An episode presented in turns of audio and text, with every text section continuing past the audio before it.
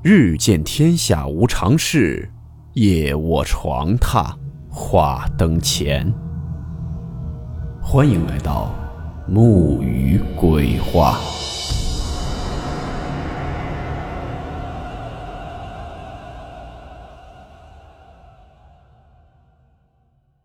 大家好，我是木鱼。今天的故事来自网友小江分享。故事名称：葬俗。温馨提示：本故事含有未经证实的内容和边缘化知识，部分内容超出普遍认知。如感到太过冲击自己的主观认知，请大家当做故事，理性收听。在我们国家是比较注重老一辈流传下来的一些习俗的。特别是红白喜事方面，当然，很多人都是老人怎么说我们怎么做。对于这些习俗的真实性，其实很多都是保持着怀疑的。小江也是这样。但是直到发生那件事，让他明白很多习俗能一直流传，并不是空穴来风。在以前农村土葬有个禁忌，棺材里是不能放铁的。当然，现在都是火化，也用不着棺材了。小江十三岁那年，他大伯去世。那时候呢，交通不便。等他回到老家参加大伯的葬礼时，大伯便要入殓了。他大伯呢，是因为下煤矿采煤时被煤块砸伤头部，还没送到医院就断气了。听当时的工友说，他大伯眼里充满了不舍。张了几次嘴也没说出来一个字。小江大伯活着的时候对小江很好，所以大伯过世，小江特别伤心。可偏偏小江做了一件连自己都无法原谅自己的蠢事。那天他们在整理小江大伯的棺材，要在棺材内壁铺上一层黄色的布。棺材里面不能放铁，所以呢，黄布要想固定在棺材的内壁上。必须得先用铁钉取孔，然后再用木钉钉上。前面的时候都特别顺利，用铁钉取了孔，然后钉上木钉。但是后来有一次取孔的时候，铁钉在往里面砸的时候，突然就断在了里面。小江呢，当时想取出来，但是发现怎么也拔不出来，铁钉已经紧紧的嵌在孔里面了。小江看了看周围，没人发现。也就没有再继续取，铁钉就那么被覆盖在黄布下面。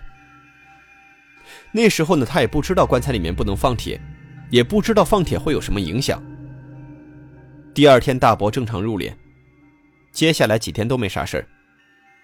发生事情的是小江大伯头七那天晚上，小江梦见了大伯。大伯嘴里说着什么听不清，但是看到他好像很焦急的样子。似乎着急去哪儿，然后就什么都不记得了。当时呢，他也没太在意，年龄小嘛，贪玩。没几天，大伯棺材里放铁钉的事情就慢慢淡出小江的记忆。在大伯过世一个月左右的时间，小江又一次梦见了大伯。大伯对小江说：“我平生对你很好，可你为什么要这么对我？”小江从大伯眼里看到了愤怒。小江从来没有见过那样的大伯，很害怕。他想问大伯：“我做错了什么？”但终究一个字没说出来。后来小江醒了，他跑到父亲屋里，跟他父亲说了这件事情。可能父亲也并没有在意，说就是一个噩梦而已。然而随后的几天时间里，小江连续梦见大伯，大伯呢也一天比一天暴躁。随着每天梦见大伯。小江的身体状况也越来越差。这时，小江的父亲终于看出了不对，就问他：“你最近怎么了？”小江跟父亲说梦见大伯的事，这才终于意识到事情的严重性。小江的父亲立刻带小江去找了一个师傅。这师傅呢是一女的，在他们周围几个村都挺出名的。小江爸见到他之后，跟他说明了情况，然后只见他眉头紧锁。让小江跪在了一座法像面前，他手里拿着红色的布，在小江周围走来走去，然后突然就拿那红色的布在小江身上抽了起来。小江当时懵了，就说：“你为啥要打我啊？那布挺厚的，打的还挺疼。”小江想跑，但有一个声音让小江必须留下，一直跪着。就这样打了足足十几分钟。打完之后解释说，小江被他大伯缠上了，说大伯生前是不是讨厌小江之类的。这小江爸说不会啊，小江大伯对小江挺好的。这师傅呢也喃喃道说不应该如此啊，一般过了头七都会进入轮回的，怎么会一直缠着你不放？突然他想到了什么，就一直盯着小江看，看到小江心里发毛。随后他问小江爸：“你们是不是在棺材里放了铁制品之类的东西？”小江爸说：“不可能啊，棺材里面不能放铁，他是知道的。”然后小江突然想到了那个铁钉。小江爸发现小江神情不对，立刻沉下脸来问他说：“你是不是把不该放的东西放进去了？”小江听到他说的那么严重，也不敢说。最后那个女师傅说。你如果不说放了什么东西，这件事情就解决不了。只有知道放了什么，才能解决此事。没办法，小江想到大伯那张愤怒的脸，只好老实交代。接着，小江爸对他就是一顿臭骂。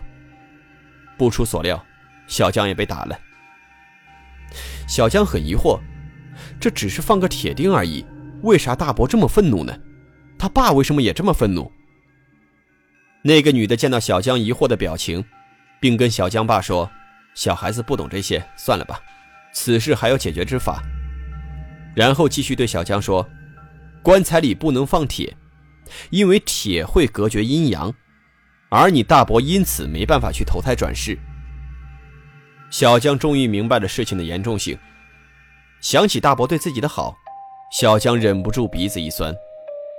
他爸发现他小江哭了，也便不再骂了。随后就问那个女的有什么办法解决，他说只能挖棺，把里面的东西取出来，然后重新下葬。小江爸听到后说：“万万不可以这样，对死者不敬啊，怕招来祸事。再者，小江大伯他们一家人知道后，这后果无法想象啊。”小江大伯人虽好，但他家其他人没有一个省油的灯。小江爸就问那个女人还有别的解决办法吗？那女人说没有。如果这事儿不解决，孩子的性命可能不保。小江爸没想到会有这么严重的后果，顿时眉头紧锁，思索了起来。女人见小江爸迟迟不能决定，便说：“你们可以晚上挖，然后取出来之后马上下葬，没人会知道的。”小江爸听到后脸色大变。小江大伯闹成这样，白天挖都瘆人，更别说晚上了。那女师傅说。到时候我会跟着去，不会有事的。你需要做的就是安排好人手，必须得是信得过的人，其他不用管。小江爸只好点点头，即便不愿意，也不能不顾小江的性命。小江爸带着小江回去之后，便开始着手办这事儿。准备完事后，天已经快黑了。那师傅给小江爸打电话，说今晚好好休息，明天晚上干活。小江爸忙了一天。回家就睡了，可小江就惨了。小江在想，今天晚上大伯会不会来找自己？小江想让老爸陪自己，没想到他睡那么早，最终还是决定自己面对。这一夜出奇的安稳，没有梦见大伯，也没有见到其他的东西。第二天白天一切如常。吃过晚饭后，那女人到了小江家，跟小江爸他们不知道说了什么，不让小江听。之后又过来跟小江说，让小江去拔铁钉。小江听后死活不肯去。那女人说：“你留下的东西必须由你取，不然一切都是徒劳。”小江想了想大伯那愤怒的面孔，于是鼓起勇气跟他们去了。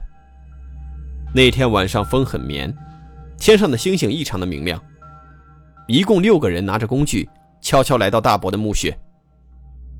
女人在坟头点了一支蜡烛，嘱咐小江他们：如果蜡烛灭了，就立刻停止。说来也奇怪，那风是一阵一阵的刮，但是坟头的蜡烛却稳稳的亮着。女人让大伙开始行动。小江爸说了声：“哥得罪了，但我必须这么做，这样你才可以安心去投胎。”说完之后，蜡烛忽然闪了一下，随后又开始稳稳亮着。正当大家犹豫的时候，那女人说：“不要紧。”她同意了。那女人说：“不要紧。”她同意了。随后，大伙就开始干活，挖得很顺利，很快棺材便呈现在大家的面前。女人做了一些小江看不懂的事之后，招呼大家开棺。开棺过程没遇到什么波折，然后女人让小江下去拿着钳子拔铁钉。小江心里害怕。开始打退堂鼓，大伯已经面目全非，小江吓得没敢再看。随后，小江一咬牙，抓着绳子慢慢往下爬。铁钉拔得并不顺利，因为是断在里面的，所以钳子夹不住。小江跟他爸说拔不出来，那钉子没有露出来的部分。小江爸似乎早有准备，拔出一把尖刀给小江扔下去，用刀子把钉子周围的木头削开。成功的拔出了铁钉。小江上来之后，重新把大伯埋葬了。回去之后，小江生了一场大病，迷迷糊糊的，似乎又梦见了大伯。不同的是，这次他不是愤怒的样子，他笑了。时隔几个月，小江终于再一次看见了那久违的慈祥的笑容。